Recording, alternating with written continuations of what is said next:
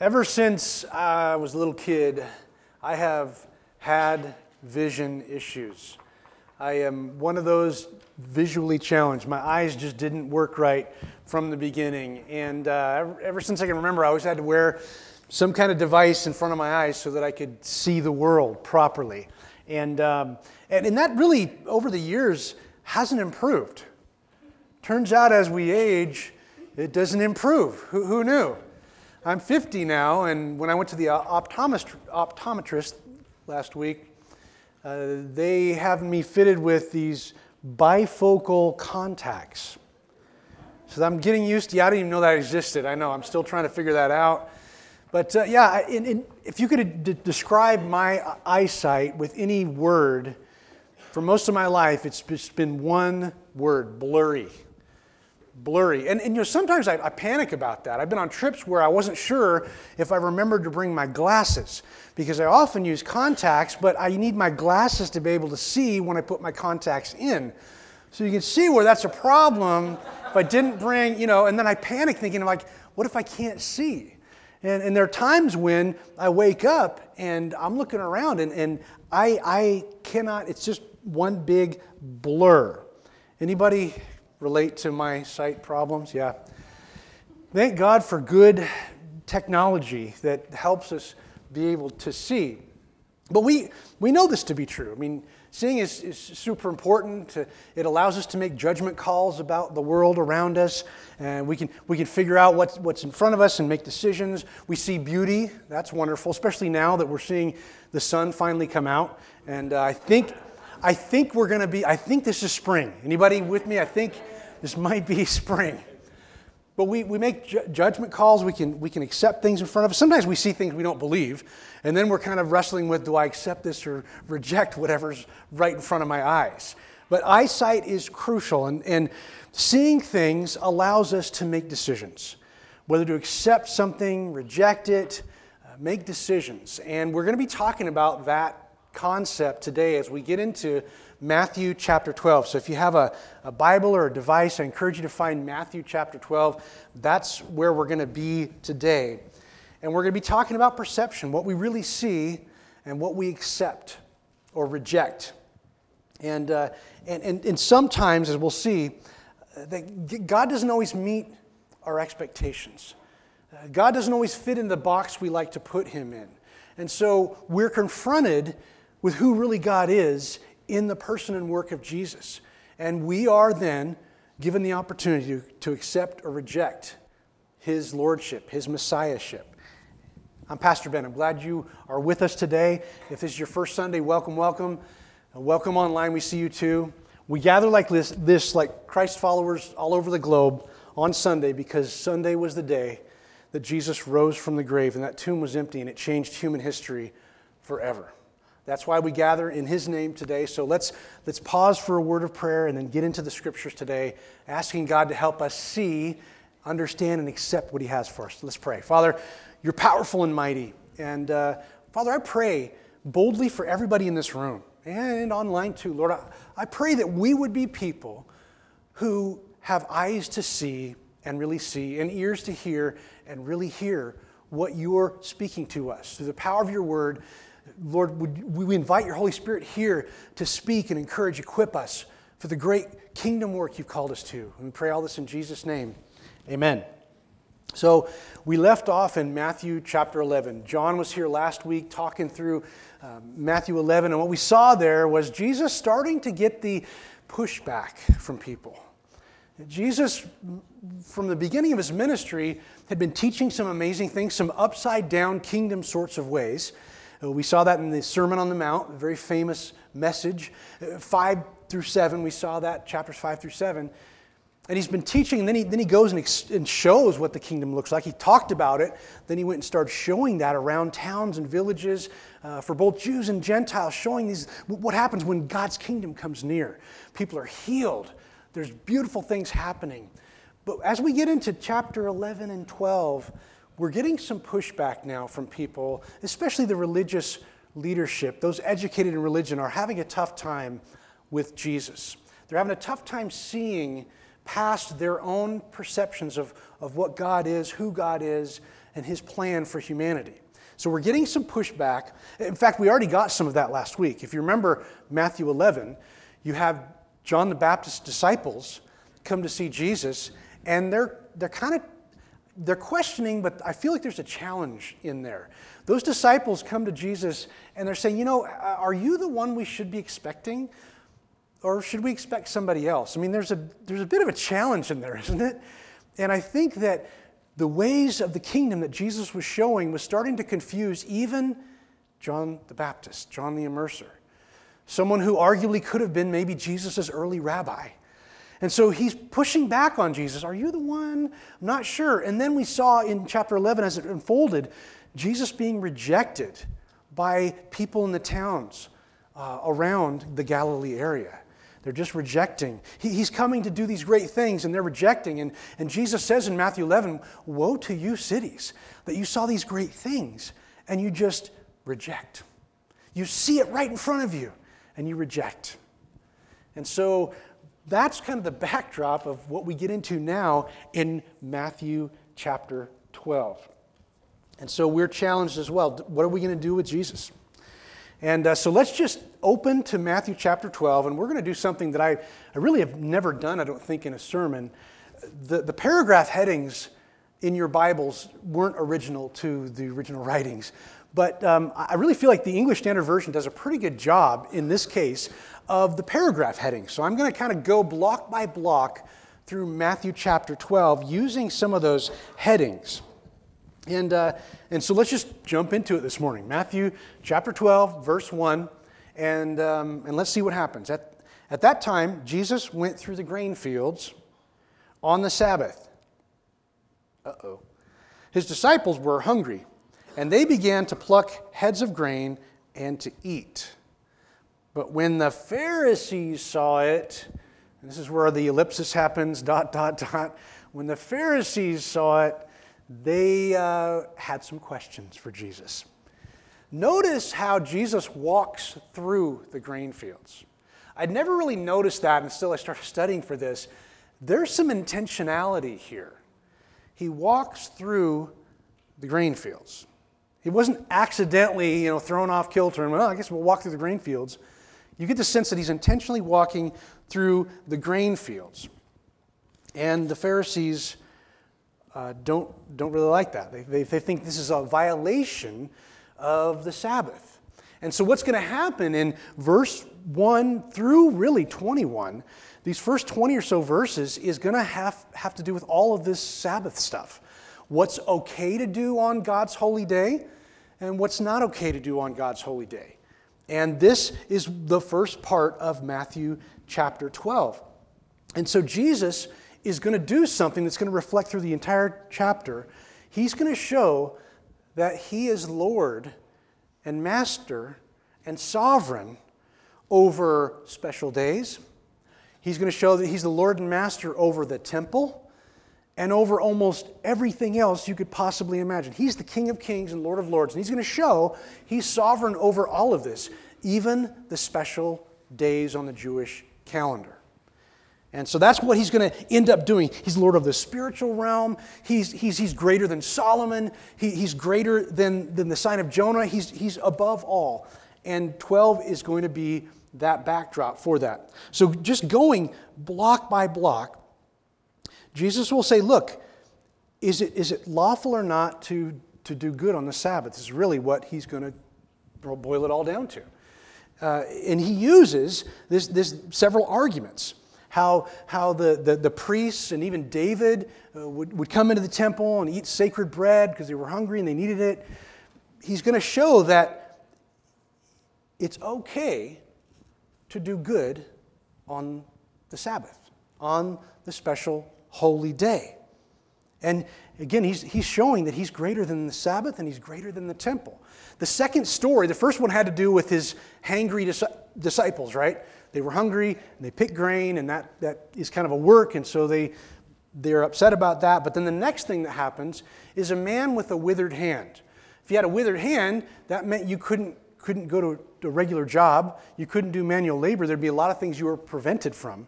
And so Jesus is presented with this man, and he, he heals him. And, and Jesus then goes on the offensive and says, Well, is it, is it okay to heal someone on the Sabbath? And, uh, and so then he heals him, and, and then he uses an argument. Which one of you that has an animal, like a sheep or something, uh, if, if they fell into a pit, would you not you know, take hold of it and, and save it? Or how much, uh, how much more value is a man than a sheep? So it's lawful to do good on the Sabbath. And he, and he heals this guy. So, two stories, right? You have uh, the story of, uh, of the, disciples, and they're hungry, and they, they feed themselves, and that's good.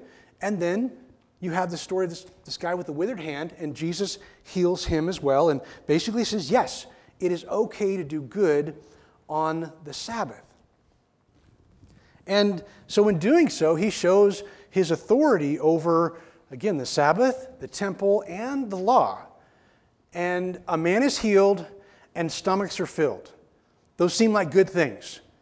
What do the religious leaders immediately then start figuring out? How they're going to end him.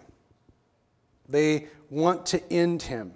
Look at that, verse 14. But the, the Pharisees went out and, and conspired against him how to destroy him. What do they say? No good deed goes unpunished. Jesus does a great thing and says it's, a, it's okay to do good on God's holy day. Now, if you're a Bible nerd like me, in John's gospel, Jesus will use another argument about doing good on, the, on God's holy day, on Sabbath. And he will actually use, and this is going to sound a little odd at first, he, he will use an argument that's based on circumcision.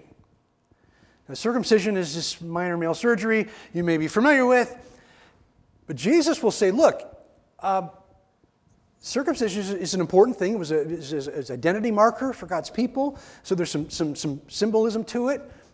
But he says, look, moms don't choose the day that their children are born. And in the law, does anybody know how many days into a child's birth that you're supposed to do this ceremony of circumcision? Anybody? But if you, as a mom, have a baby and it just so happens the eighth day falls on the Sabbath, they still do circumcision. They're still doing work on the Sabbath. And so he's, he's arguing that the Sabbath is, is for humanity, and it's a good thing. There's, you can feed yourself, you can take care of needs. It's okay to do good on the Sabbath. Every day is a good day to do good. After that happens, then Matthew will give us a hyperlink, starting with verse 18, back to, again, the Old Testament covenant, the ancient writings. We get this hyperlink where he's going to talk more about this Messiah. And he's going to give us some descriptors, even more so than we've heard already. Verse 18 Behold, my servant whom I've, chosen, my beloved, with whom my soul is pleased, I will put my spirit upon him, and he will proclaim justice to the Gentiles. So now we're bringing Gentiles into the mix with regard to the ministry of Jesus. That is, those who weren't, so to speak, the chosen Jewish people. That it's going to go out to the whole world, and he's going to be this, this bringer of justice to every person on the planet, not just one particular tribe. Once again, God doesn't always meet our expectations. What are we going to do? Are we going to accept or reject him? Then what happens in verse 22 is probably arguably one of the most difficult in Scripture. And people have wrestled over these verses, and maybe you have too, this next section, I think we need to pay attention to. And it has to do with seeing the work of God. Seeing the work of God. So in 22, we begin, and it happens again toward the end of the chapter, but what some have called the haunted house, haunted person motif. That what's going to happen here is you have someone, a human, that's been invaded by evil. There's this evil spirit this demon possession that happens, and it's, it's a little confusing. I know we often kind of wrestle with what is that like? What would it be like to have this spiritual realm of evil kind of come in into you, into your soul, and kind of uh, kind of mess you up? Well, there's a person that has this, and the scriptures say that uh, there was this demon possessed or, or, or oppressed man who was blind and mute. And, and, and this man was brought to him, that is Jesus, and he healed him, so that the man spoke and he saw. And all the people were amazed, were amazed. And they said, Could this be the son of David? But when the Pharisees, when the Pharisees heard it, they said, It's only by Beelzebub, the prince of demons, that this man casts out demons.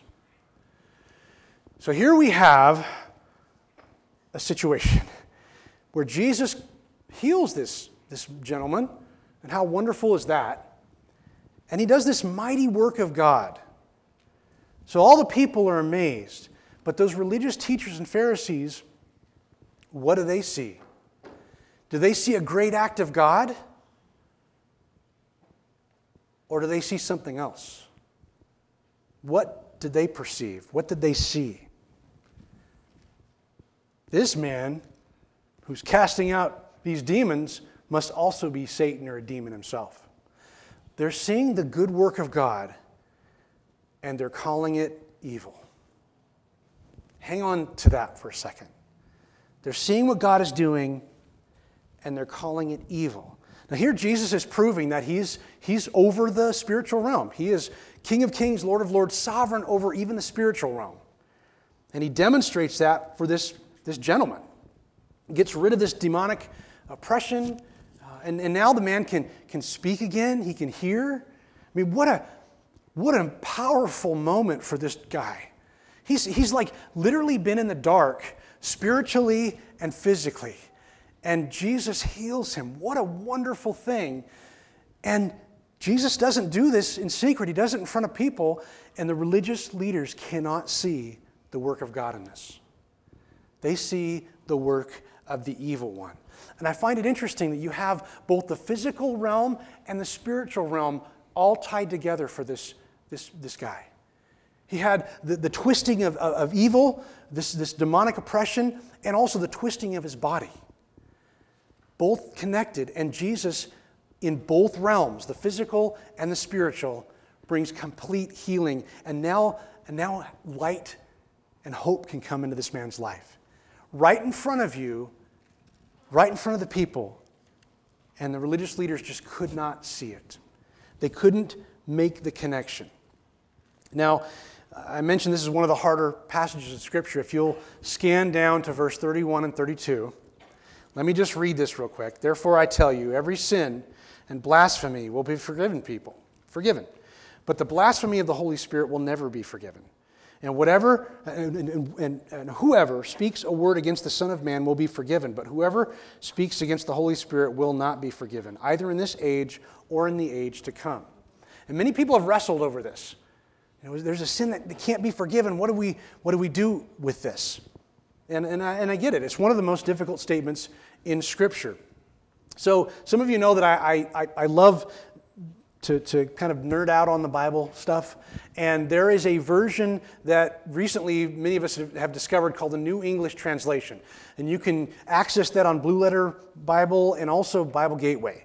And uh, if you flip to that version, the New English Translation, you'll notice uh, so many more footnotes than maybe you ever dreamed of that um, a lot of scholars are coming together and they're, they're piecing together here's how we translated this word and here's why. And, uh, and they get to this passage in the New English translation. I'll, I'll, read to you what, what some of the footnotes of the many, this is just one of them, uh, to kind of help us through this passage. Again, remember, we started it with a mighty work of God. That God brings healing, Jesus brings healing, right, to this, this man who was spiritually and physically in the dark and he brought light and life to him. And the people are amazed, but who's, who's not amazed? Religious leadership. And they see this great work of God and they call it evil. Just that's the backdrop of this statement. So here, here's, uh, here's what the New English translation notes say The passage has troubled many people who have wondered whether or not they've committed this sin. Three things must be kept in, in mind here. Number one, the nature of the sin is to ascribe what is obviously the work of God and the Holy Spirit to Satan himself. Where you're seeing a great act of God and you're saying, well, that's got to be the devil. That's, that's the first thing to think of. The second thing is, it's not simply a, a momentary doubt or a sinful attitude, but a settled condition which opposes the Spirit's work, typified by those religious leaders who oppose Jesus. And number three thing to think about in this passage, again, it's a difficult one. A person who is concerned about, about this is probably never committed this sin. Because if you care about it, you're not in danger of violating this uh, situation. Uh, but the religious leaders, they were not concerned about anything about Jesus or his teaching. They had closed their eyes. And isn't it interesting? And this is where the where I think Matthew has, has done a pretty awesome job, that these religious leaders could not see what's right in front of them, and they had unbelief and anger in their hearts enough to want to kill and murder Jesus. And this man that was healed could not see, could not speak, and was troubled by evil in his heart. In, in, in his heart. And isn't that interesting? Jesus heals this man, but these religious leaders, they still need healing. They need healing too. You see the, the contrast there between this man and these religious leaders that just couldn't see, had ears but wouldn't hear, and they were troubled by evil. And they wanted so much so to kill Jesus. Here's what the Eugene Peterson's version, the message, renders those two verses. So this might be helpful. There's nothing done or said that can't be forgiven. But if you deliberately persist in your slanders against God's Spirit, you are repudiating the very one who forgives. If you reject the Son of Man out of some misunderstanding, the Holy Spirit can forgive you. But when you reject the Holy Spirit, you're sawing off the branch on which you're sitting, severing by your own uh, perversity all connection with the one who forgives. I never want to sever the connection to the one who forgives. Anybody with me? I never want to sever that branch. I need that branch. So, yeah, if you find yourself worried that you might have violated that, you haven't violated it. But to see the work of God, we re- accept it, not reject it. And these religious leaders just could not accept it. Now, after this happens, and this is now moving on, we get to verse 38.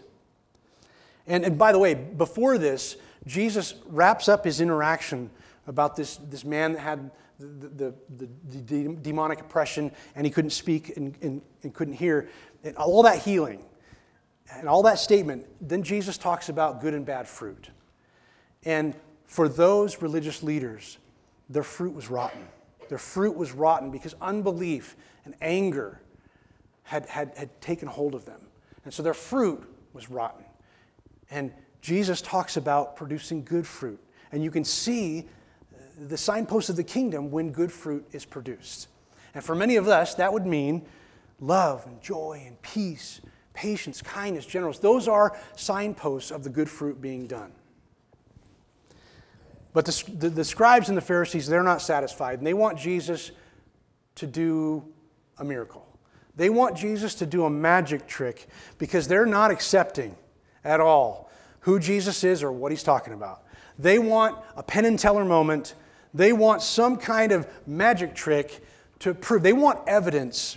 And Jesus, in sort of a genius but also surprising statement, only gives them the sign of Jonah. Now, this is interesting because you'd think initially that would be odd. If you know the story of Jonah, it's not really a happy story. Jonah doesn't end happy. If you're familiar with it, Jonah is this, this preacher, and, uh, and, and God told him to go to the city of Nineveh, which is the capital of Assyria, which is a, a country that was doing all kinds of bad stuff. And basically, God tells him, Go and preach the city, and they'll repent. Uh, and, and, and you go do that work. And Jonah says, No, and takes off on a boat. And if you know part of the story or seen some of the animated versions of this story, he gets swallowed by a fish and is there for three days in the belly of the fish. And then eventually he's vomited out and he goes, do, he goes and does what God tells him to do, and he's angry about it the whole time. In fact, the whole book of Jonah ends with him just being, he's pouting, sitting there pouting that God would, would save people that he didn't think were worth saving. Right? That's kind of the story of Jonah. So you might initially think that's a weird sign that Jesus gives to them, but without pushing it too far, Jesus, I think, was aiming for that three days. Three days in the depth of the earth, the depths of the fish, and three days later, he's risen to life. And I think that's the sign that they probably didn't get right away, but I think later, especially the disciples went, oh, that's why he did the, the sign of Jonah. But he gives them that. That's not what, what they wanted. They don't, they don't get a magic trick. And then Jesus in verse 40, 43 is going to return to the haunted house, haunted person motif. And this also may be a little bit challenging for us to, to understand. Uh, and, and I'll just read a little bit of that one. When an unclean spirit has gone out of a person, it passes through the waterless places, seeking rest but finds none. Then it says, I will return to my house from which I came. And when it comes, it finds the house empty, swept, and put in order. Then it goes and brings with it seven other spirits more evil than itself, and they enter and dwell there, and the last state of that person is worse than the first so also it will be with this generation. So this might be difficult. So once again, I'm going to consult our footnotes, the New English translation. This might be helpful to understand a little bit of that. This image of the house empty, swept, clean, and put in order refers to the life of a person from whom this demon has departed, right? So evil is, is, is now ousted, and the key to the example appears to be that no one else has been invited back in to dwell. Cleaned up the house, but then nobody's been invited in. And if, and if, it, if that happens, and there's no response to God, then the, the, the way is free for, for the demon or the evil to return. So, so it's, it's, it's almost like a symbolic sort of statement that when you get the opportunity to bring God in, bring Him in. Accept Him. Don't reject Him or leave that space empty because other things will fill it. I like what, what Eugene Peterson does with this. I loved how John, I think, last week quoted the, the message, and so I'll, I'll, I'll do the same here today. This is what this generation is like. You may think you have cleaned out the junk from your lives and gotten ready for God, but you weren't hospitable, uh, hospitable to my kingdom message. And now all the devils are moving back in. So, once again, it's an accept or reject situation. Jesus is saying here, the, here's, here's the kingdom, it's here, and in here I am, the, I am the King of Kings, Lord of Lords. You can accept me or reject me. And rejection becomes a very painful road to take. Lots of things to unpack here. Boy, it's tough in a half hour to cover a passage like this. So many great things. And I encourage you, if anything, sermon should be a great chance for you to kind of make some footnotes to study later, to study on your own. If you've never heard of the New English Translation, check it out. Look at all the footnotes, and that might help you as you study and get to know the Lord. And so we can get to know the Lord and put his teachings into practice. That's why we get to know the Lord. So I encourage you to do that. After the this last bit about the unclean spirit, and you know what moves into your life, accepting Jesus. Then the, the chapter ends with Jesus. It, it sounds in English a little rude. Toward the end, his mother and his brothers show up, and uh, someone comes in and says, Hey, your, your, your family's outside. They want to they want to speak to you. And it might seem kind of rude at first that Jesus says, Well, who are my mother and my, my brothers? And he's looking around the room saying, Anybody who does the will of my Father, that's my mother and my sister and my brothers. And so it sounds a, a, little rude at first, but I think what Jesus is doing here, and I'm, I'm, I'm guessing he talked to his family after this. That's what I would fill that in. But he's expanding the idea of what it means to be family. That family goes beyond just bloodlines. Family is people who accept the will of God and are putting that to practice. They become brothers and sisters. And some of you have been following Jesus for a while, and that may have happened in your life. There may be people in your life that you're not related to, but you have almost a family like connection to because you and them have said yes to Jesus and you've been, you've been accepting his will in your life and being walking in the kingdom. And they can feel like brothers and sisters and family. So Jesus expands what it means to be family. Well, what do we do with, with all of this? What do we do with all of this? Matthew is presenting us a picture that Jesus is the ultimate authority over all these realms, over the special Saturdays, over the temple. He's greater than Solomon. He's greater than all of that. He's got, he's got rule over even the spiritual realm, the physical and spiritual realm. He's truly God, but He's not always going to be what you expect. But He's calling us to open our eyes and see, to open our ears and hear, to soften our hearts, to be moved toward Him. He's not going to always meet our expectations, but He is a sovereign Lord. What is your resistance? What is my resistance to letting Him be Lord and Savior of every area of our lives? Every spot is worthy of His Lordship. So I just want to, to, to, to, encourage you with this. And maybe you've already said yes to Jesus, but whenever we get an opportunity, every morning, I would encourage each of us to accept, not reject the Lordship of Jesus. Accept, not reject the Lordship. When we see His work and His word right in front of us, to accept it, not walk away. To accept what He's asked us to do. See, followers don't determine the path, followers determine the one we're following. And we're saying Jesus is Lord. Let's make him the one calling the shots. It's his kingdom. We get to be part of it. And he's asking us don't reject me, accept me. And it, it, your life is going to go a different direction. You're going to go the kingdom way. As Jesus had said already, take my yoke upon you, take my will. It's going to be a better way to be human. Jesus provides us that rest that is, that is present even in our work, and a peace that's present even when things seem chaotic. Accept, don't reject the lordship of Jesus. Imagine us fully immersed in that kingdom way. What could happen in our families, what could happen in the community when, we when we let Jesus call the shots as Lord of it all, even when He doesn't always meet our expectations, that we accept, not reject his lordship in every area. If you've already said yes to Jesus, then make every area fully accessible to, to Jesus. Make him Lord over every area. What you're thinking, what happens when nobody's watching, what happens when you're at work, and what happens when you're in the community. Let every area be open to Jesus' Lordship. And if you've never said yes to Jesus, you could do that today too. Come see one of us. We'd love to pray with you, take a next step. Let's accept, not reject the Lordship of Jesus. Let's pray. Father, we come before you. We thank you for your word. Lord, empower us to not just hear, but to put into practice these kingdom ways you're showing to us.